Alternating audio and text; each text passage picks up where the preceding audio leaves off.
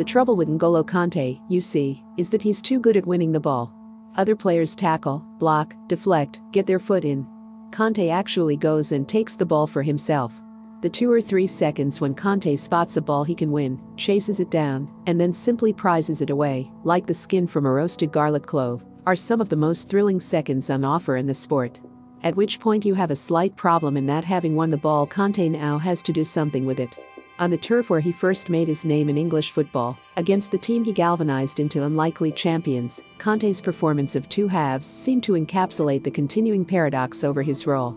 Chelsea won in a rampant second half after looking dismal in the first and weirdly, it's hard to credit Kante for either. These days it's hard to say exactly what Kante is doing at all. In recent games, Frank Lampard has restored him to the position with which he is most often associated, but one he hasn't really played at club level for years. Sitting at the base of midfield, just in front of the back four. With Jorginho injured, it seemed a natural switch for a player described as the best holding player in the world. But what if you aspire to more than holding? What if you're English football's most impatient club, with a free flowing possession based philosophy, about a dozen brilliant attacking midfielders, and £100 million worth of Timo Werner and Hakim Ziyech on their way? When you're trying to create something immaculate, what do you do with the greatest spoiler in world football? Maurizio Sarri, for his part, probably wouldn't have played him as a midfield pivot against one of the best pressing teams in Europe. As Chelsea were overwhelmed in the first half by waves of Leicester attacks, as Kante was time and again forced to bail out his teenage nephew Billy Gilmour alongside him, it was notable how often Chelsea seemed to build play around him, past him, over him. So, as ever, Kante had to go and get the ball himself, the highlight a splendid mugging of Ayoze Perez in the right channel, an operation so slick he might as well have slipped Perez his business card. In the second half, as Gilmour was hooked for the more assured Mateo Kovacic, Kante and Chelsea began to snap into gear. There was a lovely little pirouette through the middle, allowing him to release Willian. A few nice crossfield passes to Emerson on the left. Again, the point isn't that Kante is poor on the ball, but that he so rarely surprises with it, tries something ambitious, does something startling.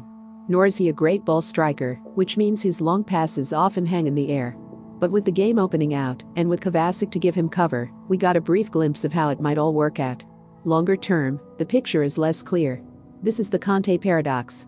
The areas of the pitch where you most want him winning possession are also the areas you least want him using it. The safe backward passes and simple sideways shovels are fine for resetting play in defensive areas. But when you are trying to blitz, to build, to pick teams open, you probably don't want a player who has created 15 big chances in his entire Premier League career going back five seasons.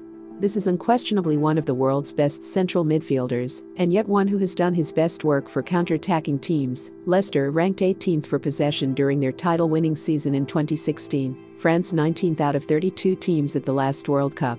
Perhaps, then, Kante's future lies not in one role but several. Against hard-pressing teams, you probably want him further forward, out of the firing line.